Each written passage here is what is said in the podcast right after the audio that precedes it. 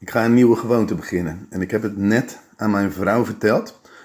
Die houdt mij accountable. En jij kan dat ook. Want ik ga iets doen wat de wereld dagelijks mee kan luisteren.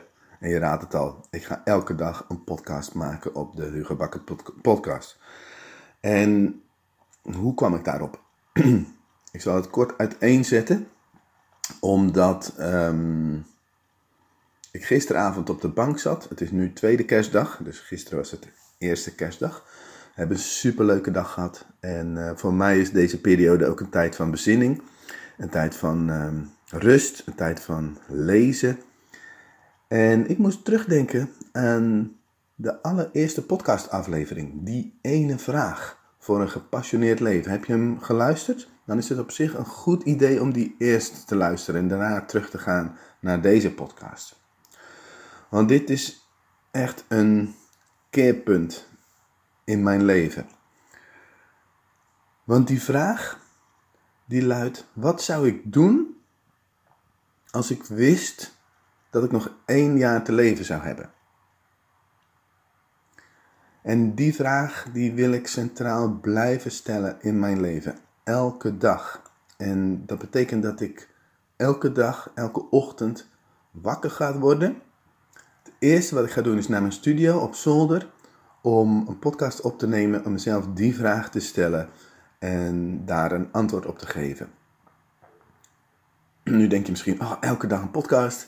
Uh, nou, je hoeft niet te luisteren natuurlijk, je kan ook af en toe luisteren. Maar misschien is het ook goed om elke dag te luisteren en jezelf ook die vraag te stellen. Gisteren las ik dat boek opnieuw, Een jaar leven, alsof het je laatste is, van Stephen Levine. Nou, ik vind het op zich geen heel goed boek, maar het principe, het experiment om dus een dagboek bij te houden, van elke dag jezelf die vraag te stellen en daar ook een antwoord op te geven. En dat vind ik mooi. Dat moet je doen, denk ik. Dat moet ik doen. En op die manier veel meer gepassioneerd leven te leiden. De aanleiding was, en dat is misschien nog wel veel belangrijker voor mij en misschien wel heftig voor jou om te luisteren. Ehm, ik voelde eigenlijk heel de dag al prikkelingen in mijn benen. Met name in mijn kuiten, bovenin mijn kuiten. En ik ging googlen en wat zou de oorzaak daarvan kunnen zijn. En bij de laatste oorzaak stond MS, spierziekte. En nou moet je weten dat de vader van mijn vader, die heeft heel zijn leven MS gehad. En ik ken hem niet anders dan dat hij in een rolstoel zit. En um, ooit op een verjaardag hoorde ik een van zijn uh, zoons, dus of mijn vader of een zijn broers, hoorde ik zeggen: MS is een ziekte die een generatie overslaat. En als kind heb ik dat opgeslagen en heb ik de angst gecreëerd dat ik dat ooit zou krijgen. En ik heb ook altijd gezegd: oké, als ik 30 ben en ik heb het nog niet, nou dan heb ik een fantastisch leven gehad. Nou, nu ben ik 47 en die angst is eigenlijk nooit weggegaan. En met periodes heb ik er niet aan gedacht. En altijd als ik, ik heb heel mijn leven aan atletiek gedaan, altijd als ik blessures had, en dat was nogal vaak, dan moest ik daar wel aan denken. En ik dacht, oké, wat zou ik doen als ik wist dat ik die ziekte zou hebben? En niet dat dan direct alle antwoorden komen, maar dat betekent dus dat ik dat mijn leven zal veranderen, dat ik het anders zal moeten inrichten, dat het misschien korter zal zijn dan dat ik zou willen, dat het misschien, nou in ieder geval anders zou zijn en dat zou betekenen dat ik elke dag mag accepteren dat ik ooit doodga en dat ik door dat te accepteren meer leef, meer kan genieten van het leven, meer het leven kan waarderen. En toen dacht ik, oké, ehm, als die prikkelende benen nou gewoon een andere oorzaak hebben en morgen weer weg zijn, dan is het nog steeds goed om de dood te accepteren, dat die ooit gaat komen en daardoor meer te genieten van het leven. En meer genieten van het leven, meer invulling te geven, meer bijdragen. En voor mij is dat onder andere meer naar buiten toe, meer mensen inspireren, meer content creëren en minder tijd verspillen. En dat vind ik cool. En toen las ik gisteren ook nog in een boek, ik weet niet of het het boek van een jaar leven alsof het je laatste is, of het was Doe één ding van Gary Keller en Jay Papasan. In ieder geval het idee dat je als kind vroeger eigenlijk geen vrijheid had in de zin van ehm, er was gewoon een vast patroon in je leven. Het was opstaan, tanden poetsen, ontbijten, naar school, huiswerk maken en s'avonds naar uh, sport en dan naar bed. Zo'n soort van ja, uh, ritme, in ieder geval niet vrijheid. Dat waren gewoon vaste dingen in je leven.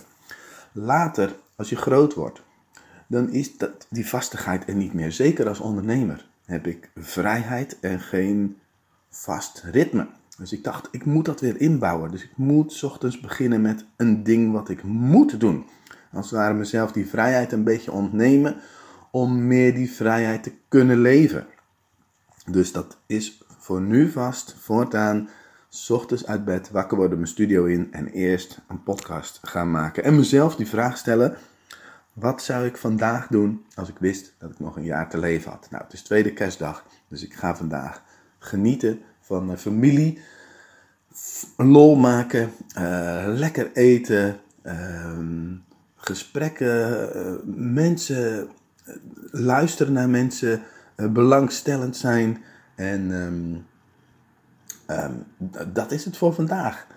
En misschien alvast een beetje nadenken over wat ik morgen wil gaan doen als het derde kerstdag is. En als ik gewoon lekker weer met mijn bedrijf bezig ga zijn. En um, het is nu bijna tien uur, dus ik had uitgeslapen. Uh, ik heb tijd om mijn uh, studio.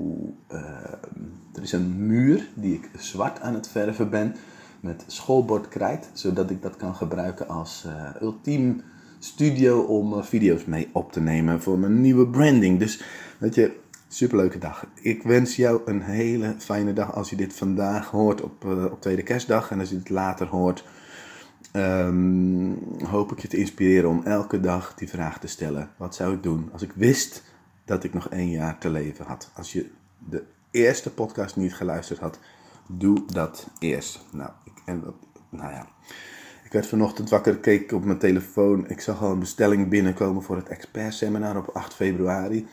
Super tof. En als je ondernemer bent en mij wilt ontmoeten, dat is de dag waarop je kunt leren hoe je jezelf als expert in de markt neer kunt zetten. Um, expert podcast heb ik ook nog. Via hugobakker.com kun je bij al mijn informatie, inspiratie, video's, blogs, podcasts, etc.